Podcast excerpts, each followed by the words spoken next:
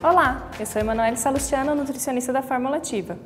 Nesse vídeo vamos falar de duas outras formas farmacêuticas, o bombom e a goma de colágeno. A principal vantagem de se utilizar o bombom e a goma de colágeno como administração de ativos é de perder aquela característica de que o paciente está ingerindo um medicamento, porque vai fora da cápsula, fora do sachê, vai dentro de um alimento.